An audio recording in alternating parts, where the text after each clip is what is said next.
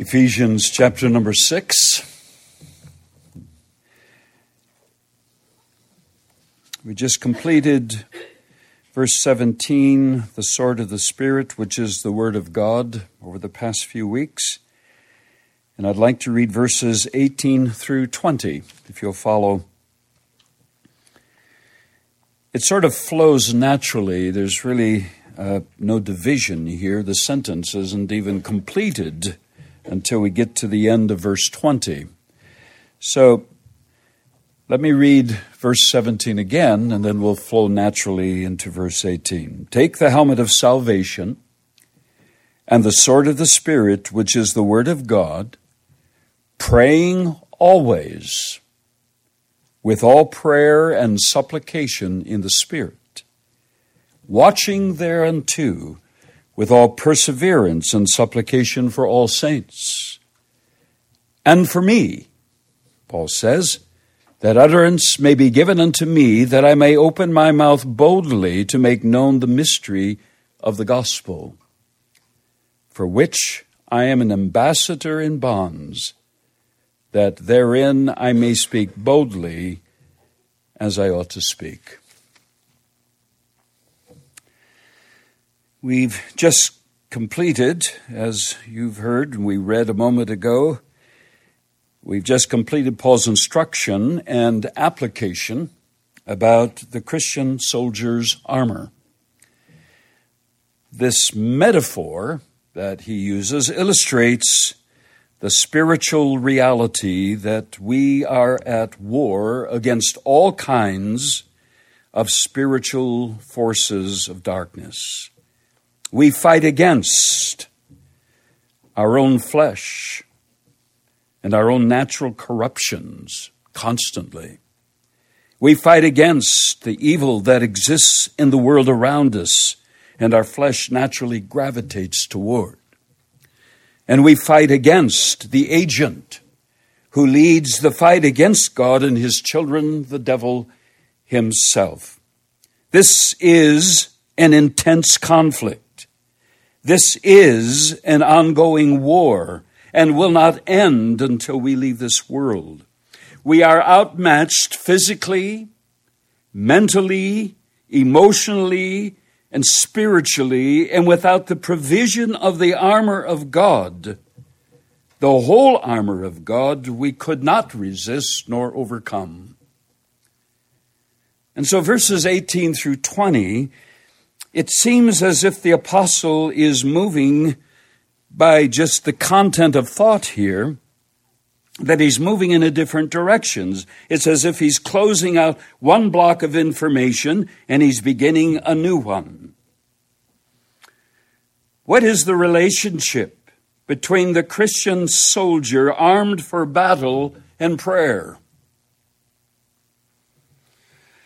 I'm sure that we all recognize the connection at some level. There's a powerful encouragement in the connection between the uniform that equips us and praying. And I pray that God our Father will grant us today a special measure of His Spirit so that we might see more fully this connection and be inspired to follow the exhortation from the Spirit on praying. Once we can see this connection, we identify that the Christian soldier has actually an, an open line of communication with their general, who has also declared himself to be our Father and that we have access to Him through the Son of God and the Spirit of God. They both work together to bring us into the presence of God. It's the mission of Christ on the earth. It's the mission of the Spirit today to bring us to God, who is our Father. And why is this important to know? It is because it is our Father who commissions the release of the blessings and the aid and the support that we need in our battles against the world, the flesh, and the devil. Praying. It's easy to recognize just by the very word. It's, it's a verb. It speaks of action, an action that we must be engaged in.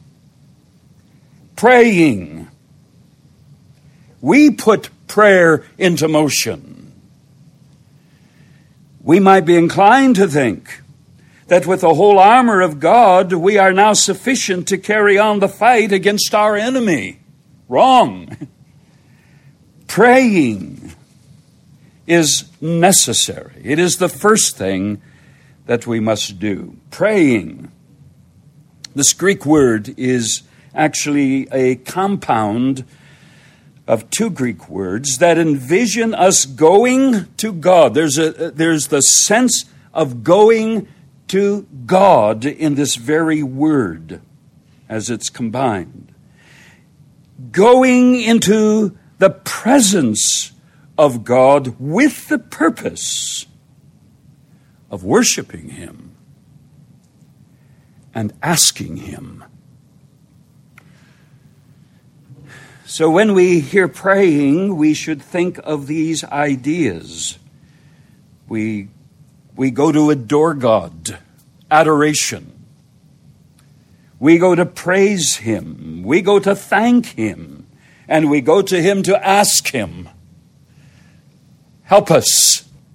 Or we bring others before Him in intercessory prayer, and on their behalf we ask that God would provide assistance. That's praying that is mentioned here in verse 18. So, the first thing we must do once we are fully armored is we must do what God has called us to do, but we must not trust in our own strength. There is where we will fail, is if we go forth to fight against these forces against us in our own strength. Yes, we must invest our own energy into the battle. But even with God's armor, we must put our faith in God and in His grace as we go. Grace. Grace. We trust in God and His grace, grace that is free and sufficient for every conflict we encounter and we pray to gain it. Yes, we are the ones that go out to battle fully armored, but we must beware. We can trust in our own strength and fail to trust in the power that God gives. Sometimes we have to experience that failure in painful ways to teach us that we are trusting more in ourselves than we are in God. That's a lesson that seldom does a new Christian grasp. It's a lesson that even sometimes as we get older, we fail to remember. I can't do this in my own strength. So as I go out to face whatever forces are working against me today, I must go praying that's the whole energy of this. Go praying. Go into the battle praying. Go fight your enemies praying. Of all of the possible actions of a soldier going to war, praying is not what we anticipate.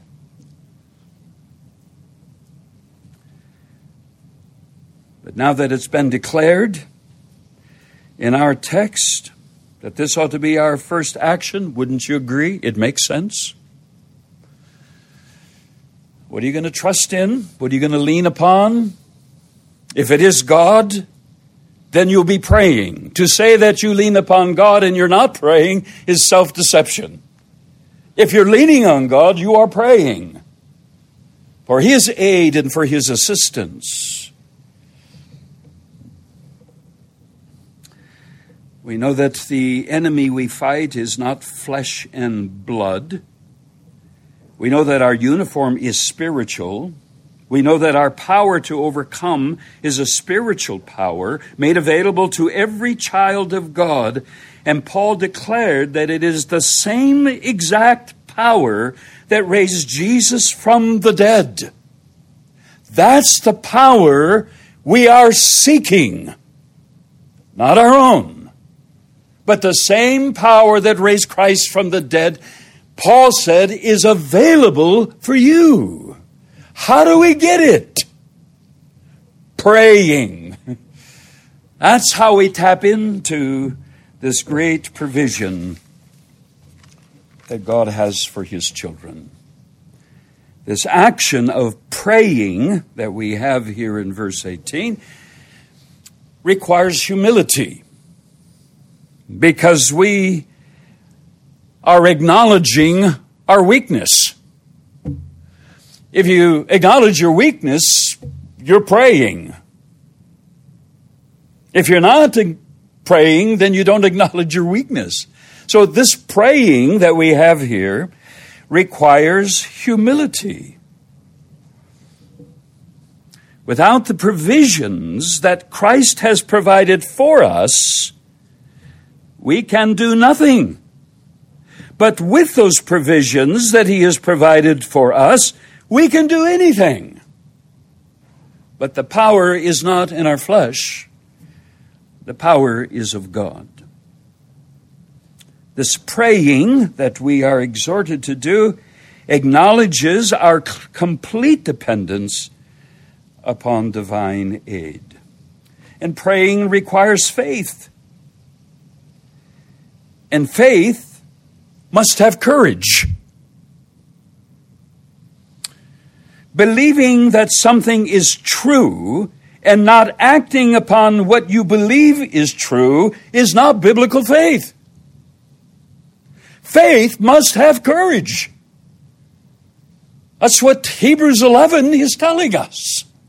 Faith must have courage. Remember in 2 Peter, back some years ago, our men did a Bible study in 2 Peter, chapter number 1, first 10 or 11 verses. And Peter talks about God having given all of us a common faith. We all have faith. It's a gift of God to us. We all have it. But not everyone is going to utilize and develop that faith as they should. And we know that the only thing that grows faith is the Word of God. And when Peter talks about this as being what faith will do as we live out our life in the Christian life in this world, he says you cannot leave faith standing alone. He says, You must add to your faith. And the first thing he said that we are to add to our faith is what, CW? Ver. The word is virtue. The Romans called it ver. It was kind of a, a, manliness and a courage that the soldier must have if he's going to war. It's interesting, the first thing we add to our faith is courage. A soldier must, a spiritual soldier must have courage. And so we add to our faith this virtue, and it speaks of a power, an energy, and a courage that is possessed that we have. So just having faith is not enough. Praying creates this vortex around the believer's life, and there's this unusual energy found in prayer to be faithful, to be obedient to the will of God as it is real, revealed to us in His Word. Praying without faith, James said, let not that man think that he will receive anything from God. If you pray unbelieving and you don't have faith, don't think God's going to respond to that. Without faith, it is impossible to please God.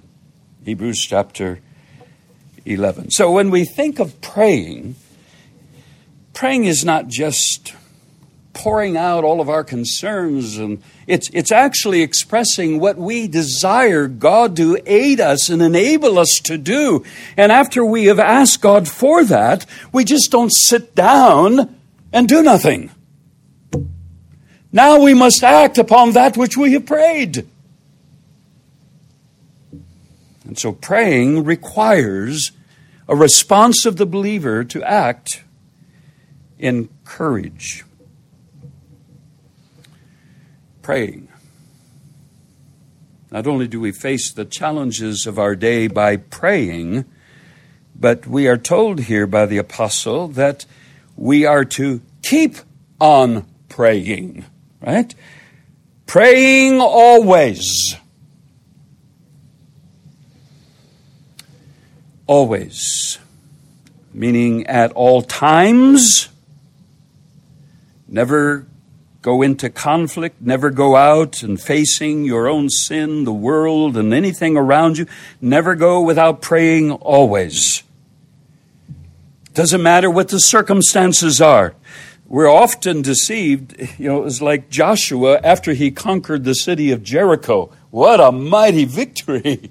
And then he looks at the little city of Ai and he says, Oh, that's not going to take that much effort. We'll send parts, just parts of our army. And they were sent fleeing. He assumed that they could defeat the enemy with little effort because it didn't look like a big problem. You know where the devil gets us most of the time? It's those little things that we think we can handle and manage. And he trips us up, entangles us, because why? We are trusting in our flesh and not in God. Jesus taught a lot on the subject of prayer in the Gospels. He illustrated even a prayer life. For example, in Luke 18 1, he gave this parable, we are told, teaching us to pray always and not faint. Pray always. Praying, this kind of praying requires endurance and patience. At times we will feel overwhelmed and we wonder why God does not hear or, or why does God wait. Our faith in God must always be greater than our circumstances that we're in. We must believe in Him, have faith in Him, and go forth and do those things He's asked us to do, trusting that He will enable us to win the battle. Our faith in God is great enough that we can fight in the heat of the battle. And having done all, Paul says, we stand, we hold our ground until God comes, till the reinforcements appear, until the power is released. And so Paul is encouraging the Christian soldier keep on praying. Did you pray when you got up this morning, knowing the challenges that you would face? The challenges of resisting your own spirit and mind in preparations for worship. Did you pray? What will you do today after you leave services and go out into the world? What will you do with the things you've gathered and heard? Will they slip away or will you pray that God would use these things in your life? Praying without ceasing don't think there's a situation that you will face today, tomorrow, next week, next month, next year that you will not be required to be praying.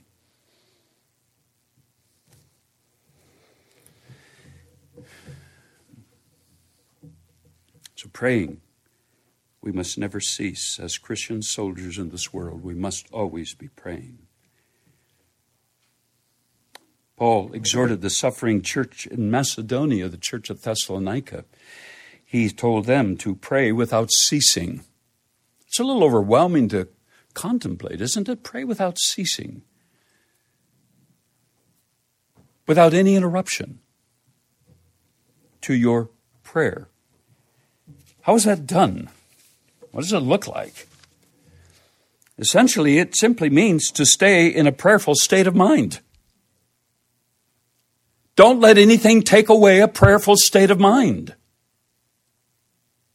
You may be busy with life's details and distractions and working a job and caring for children, but we must learn to keep our mind and affections tuned to the Word and the Spirit and be ready when the moment comes with that prayerful state of mind because your day will be challenged somewhere. And if you're not in the prayerful state of mind, you will be caught off guard and put back on your heels. Don't let things happen in your life. Don't let dispositions and sinful attitudes and, and sinful actions be left undealt with because that will hinder the state of mind of prayer.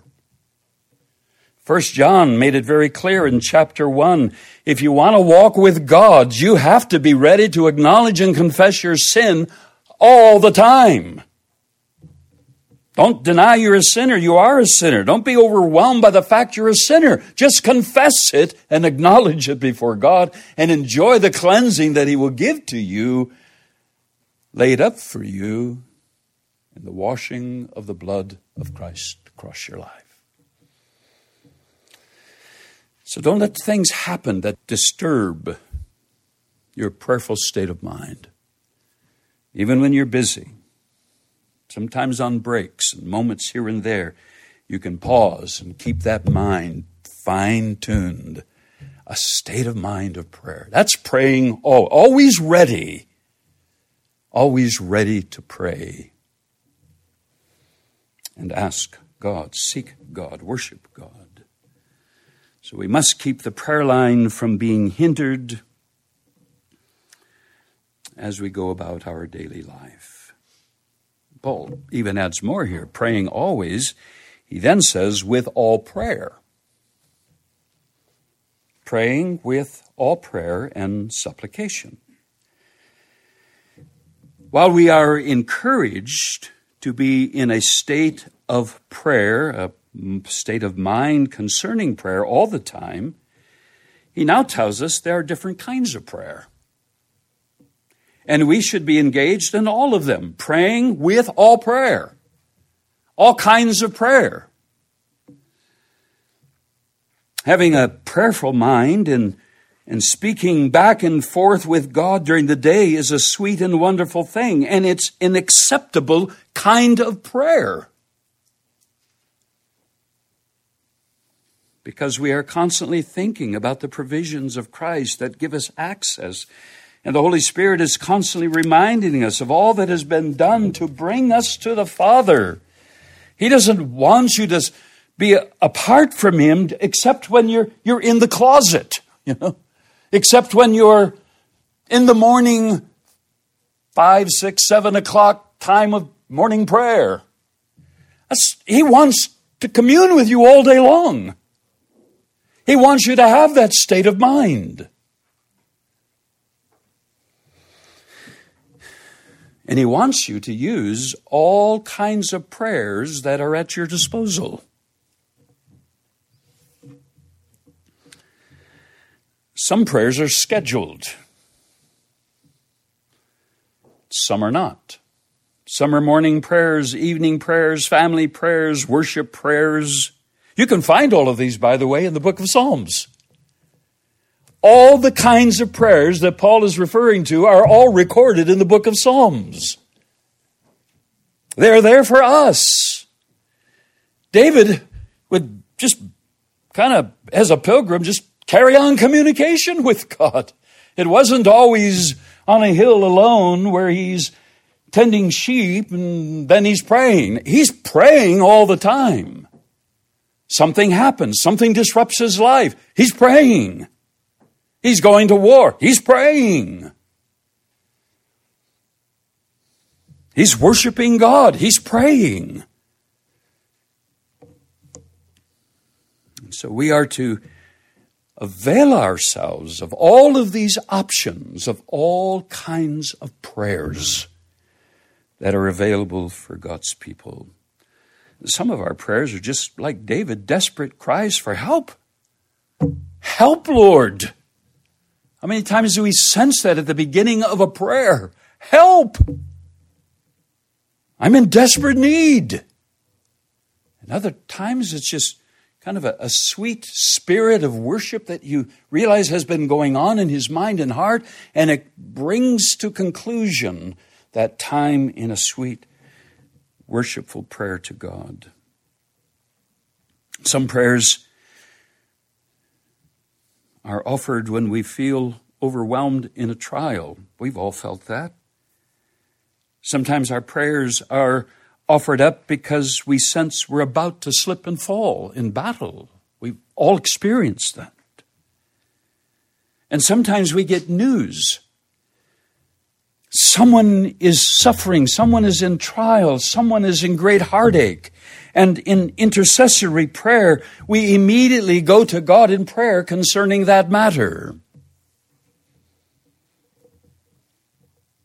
But one thing we must guard against is minimizing any of those kinds of prayer. They are all significant.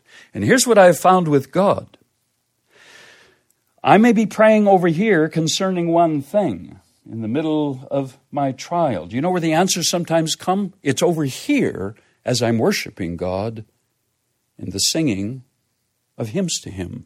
The answer comes. So you cannot despise any of the prayer options that God has provided for you because God will utilize all of those kinds of prayers as you deal with life. So praying always with all prayer and supplication.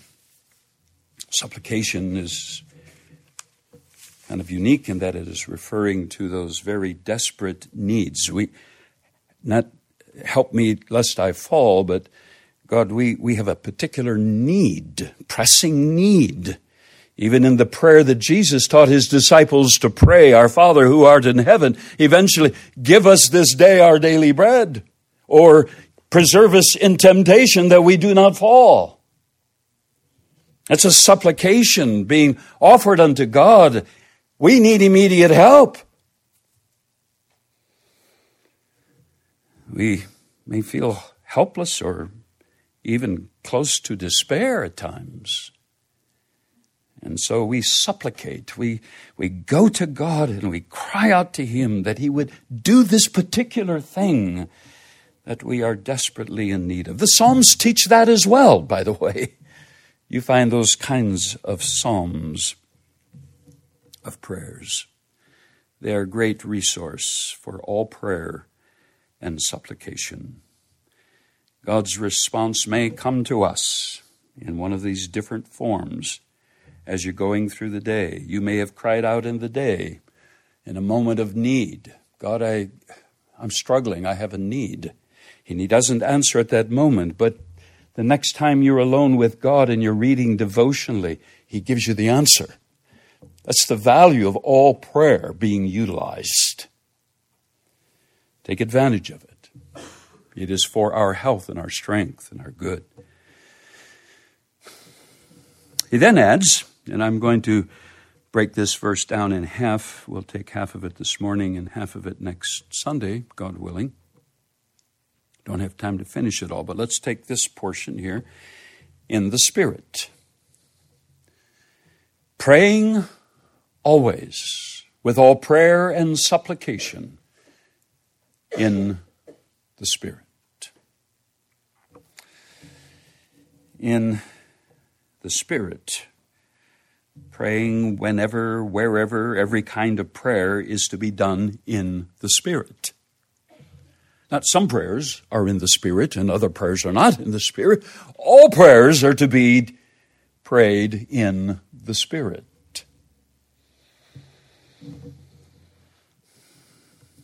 This implies that praying can be done in the flesh, not just in the spirit. We can be, as James said, we pray and we get no answer because we're selfishly engaged. That's in the flesh, not in the spirit.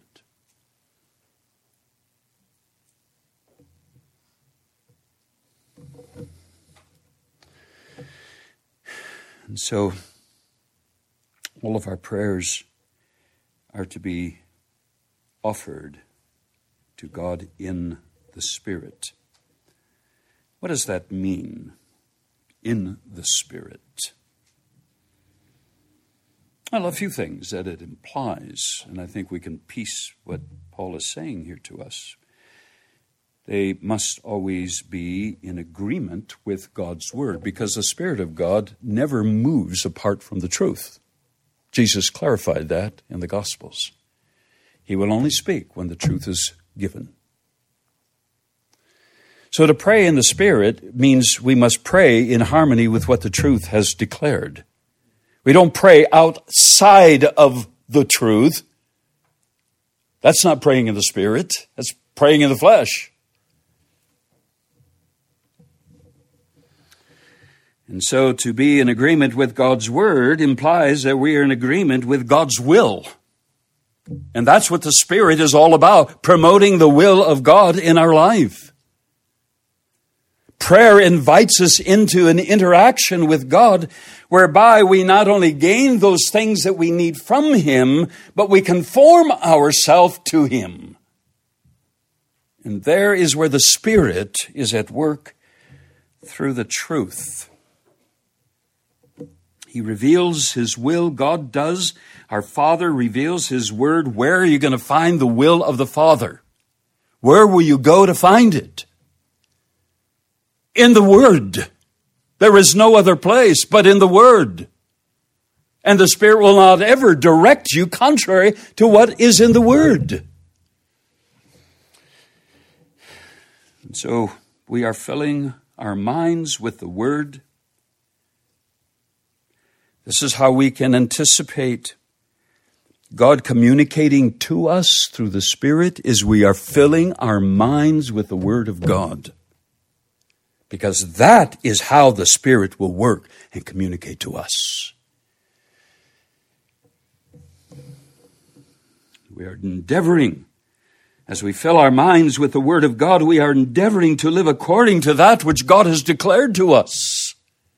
How often that has shown up in the book of Ephesians. The Word and Spirit. This is praying in the Spirit. Paul has taught us much about the relationship between the Word of God and the Spirit of God. We've labored a lot of time on that through this book, especially in verse 17, the sword of the Spirit, which is the Word of God. In the Spirit is not some ecstatic emotional feeling. Feelings may join in, but it's the Word that the Spirit uses to guide us, to illuminate us, so that we can walk worthy of our calling and follow our Father's will. In the Spirit is essentially the same condition as what he said in chapter 5, verse 18 be filled with the Spirit. These are not different things. Being filled with the Spirit puts us into the sphere of the Spirit. And how do we get filled with the Spirit? We worked that through some months ago. How do we fill our life with the Spirit? We, we know it's, it's, it's we fill our mind with God's Word. And he's talking about your preparation for worship in that passage that your preparation for the worship of God begins by being filled with the Spirit of God. Being filled with the Spirit of God means the Word of God is in your mind. It's there. It's preoccupying you. That is what the Spirit uses to condition us for worshiping God. It's the same as being in the Spirit as he's referring to praying in the Spirit, means that we are consciously living under the Lordship of Christ. We cannot reject Lordship and pray in the Spirit. Now, we know, we all know, our life may be struggling to be under the Lordship of Christ. But if we accept what God has said is true, we embrace it, we submit to it. and we endeavor to do what God requires, and we're willing to practice confession and repentance as we deal with these things, your prayer will be heard. You are not allowing sin to hinder your walk with God. So it's not perfection that is required to be in the Spirit, but it's an honest confession and acknowledgement of what the will of God is for you that has been revealed to you by the Spirit through the Word to you. And by your humble submission to those things, you can, as John said in chapter 1 of his first epistle, you can walk with God. You can walk with God. You can have fellowship with Him. What an amazing thing. We, we spend our day walking with God. Walking with God is not just showing up on Sunday morning. Walking with God is just not some particular event or time that you set aside for Him. Walking with God is day by day, hour by hour, fellowshipping with Him. That's a sweet thing. But it must be protected. It must be protected. David said in Psalm 66 If I regard or perceive and choose to accept iniquity, to remain in my own heart, and, and essentially I'm not dealing with these matters as sin, the Lord will not hear me. David wasn't preaching this to someone else, he was preaching it to himself. If I don't deal with those things that are in me, God will not hear me.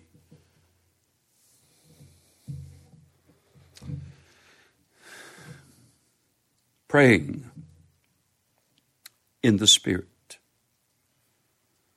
It is not being perfect. None of us are. But we are acknowledging our Father's will. And we do not consent to the weakness that remains. We do not say, it's okay. We say, no, it is not okay. It is wrong. I acknowledge you, to you, Father. It is wrong. It is unacceptable. I don't do well fighting against this, but I'm resolved to keep fighting. That's walking with God and not allowing your weaknesses to interfere with your fellowship. That's praying in the Spirit under His guidance. Paul even said it sometimes in our life, we, we just find ourselves overwhelmed. We, we can't even articulate words to our Father. And, but when we pray in the Spirit, Paul said in Romans 8, the very Spirit of God is engaged with us in our praying to God. We are assured that even when we can't formulate our thoughts and, and speak the right words, the Spirit speaks those words as they are found in our groanings that we cannot even utter. This is praying in the Spirit. And he didn't say this, write this, because the Father can't make any sense of the groanings. To the contrary, the Father knows exactly. But he says this for our encouragement. This information is meant to inspire us when we are overwhelmed and it's often difficult to get through. God knows. God knows. He understands our frame, He understands that we are flesh. But we must abide by the guidelines that our Father has given us in order to have access to these benefits that come through praying. You can't ignore these things and expect the father to say, "Oh, that's okay. You know, he's not dealing with that, or she's not dealing with this, but that's okay. It's my child. I'm going to give them what they want anyway." That's not how he works. He he doesn't he doesn't raise spoiled, pampered kids. He has set the rules of the house for his family. And we need to be in compliance with those things or working on those things, but never ignoring those things. Praying in the Spirit, we are sensitive to those things. Just a quick wrap up here as we close. We are to go to war. We are to put our armor on and take our shield and wield it against the enemy as soldiers fully equipped. And then we pray. We go forth praying as we go. We, we, we are humiliated, we're humbled by our desperate need for the strength of God because of our feeble nature. But we pray, and we pray with courage of faith, knowing that God has provided for us all that we need, and He will supply it as we obey. He doesn't give it if we're not obeying. He doesn't give it and say, okay, here now you can respond. He's saying to us always, go in my name, and I will sustain you as you go. Faith is required, courage is required to act upon that. In praying always, dear friends, I can't say that I've done this well in my lifetime, but as I get older, it becomes a lot more sensible. you know, praying always, praying always, all day long, every situation, not just the big issues, but I've learned to be on guard with the little issues, praying, keeping ourselves in tune with God, walking in fellowship with Him, praying with all prayer and supplication. Utilize all kinds of prayers. It was outlined by an older author. He says, We're, all prayers, these are formal and informal. God has them both. Oral and mental, God has them both sudden outburst or the scheduled prayer time. God has them both. During worship or our daily activity, God has them both as prayer times that we can draw from Him and find the courage that we are in need of. So we are to be also praying in the Spirit, meaning that we are listening to the Spirit as He communicates to us. And through praying, through the Word, we will be filled with the Word. We are listening and obeying that Word. And we will find ourselves walking in fellowship with the Father and in the sphere and being filled with the Spirit of God who is guiding, illuminating, and producing His fruit in us. Last week I closed out our study of the sword that we wield as a weapon, and we noted it is both the fusion of spirit and word, and by faith we use this sword. And we looked at it through the lens of Hebrews chapter 3 and 4. The flaw of the ancient children was they heard the word preached to them but they didn't have the faith to obey that word. And so the result was they died and never entered into God's rest. And so the warning then is issued don't do the same. Don't do the same. Instead, let the Word of God enter into your life like a two edged sword. Bring it in, let it in. It will pierce and divide. It will expose the things you don't even see right now. It'll bring those things to surface so that they might be dealt with properly. Let the sword do its work in you. Trust it.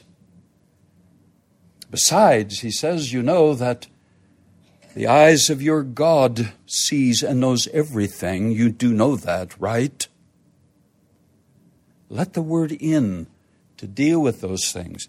And then he closes, and this will be my closing Hebrews chapter 4. verses 14 through 16. And when I read this and thought of this this week, you know the thing, the hymn that came to mind Look, ye saints, the sight is glorious. Look at what we have here. Contemplate this marvelous provision. The Word of God enters, the Word of God pierces, it divides, it exposes. What am I going to do? You're going to run to the throne and you're going to pray. You're going to pray. That's what you're going to do.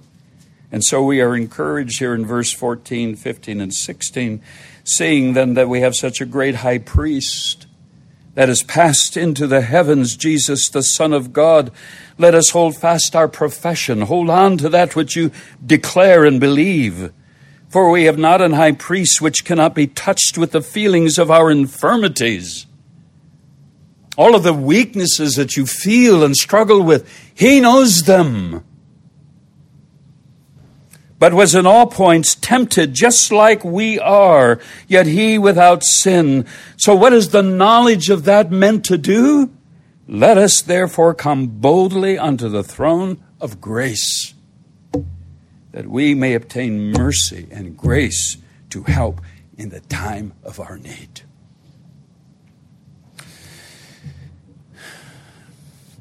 praying. We are in a desperate war between good and evil. And we cannot be effective unless we have the armor of God on and we are praying always with all kinds of prayers at our disposal, and we're doing it all in the Spirit. So come. Come. Know what you have as the Word of God exposes you, pierces and divides in you. Don't run from that. Let it happen because you have a high priest. He knows, he understands. Go to him, ask him for grace, mercy, that you might find grace to help in the time of your need. So, we all face those needs in life. Praying is the way that we attach ourselves to the provisions of God that He has provided for us so freely through Jesus Christ our Lord. And the Spirit works in us to bring these things to a greater reality in us, that we might know what has been freely given. Father, I thank you for this morning and the privilege of opening your word and contemplating these truths about praying. God, how pitiful, how poorly we have often in our life not done this basic thing praying and failing to realize that this is a state of mind and to live each day constantly walking in fellowship with you and drawing from you the great provisions that you have for your children who walk with you in the light day by day. Help these things to live in all of us better. May it bring about better fruitfulness in our own Christian life that we would be able to walk worthy of our calling that you have given to us. I pray this in Christ's name. Amen.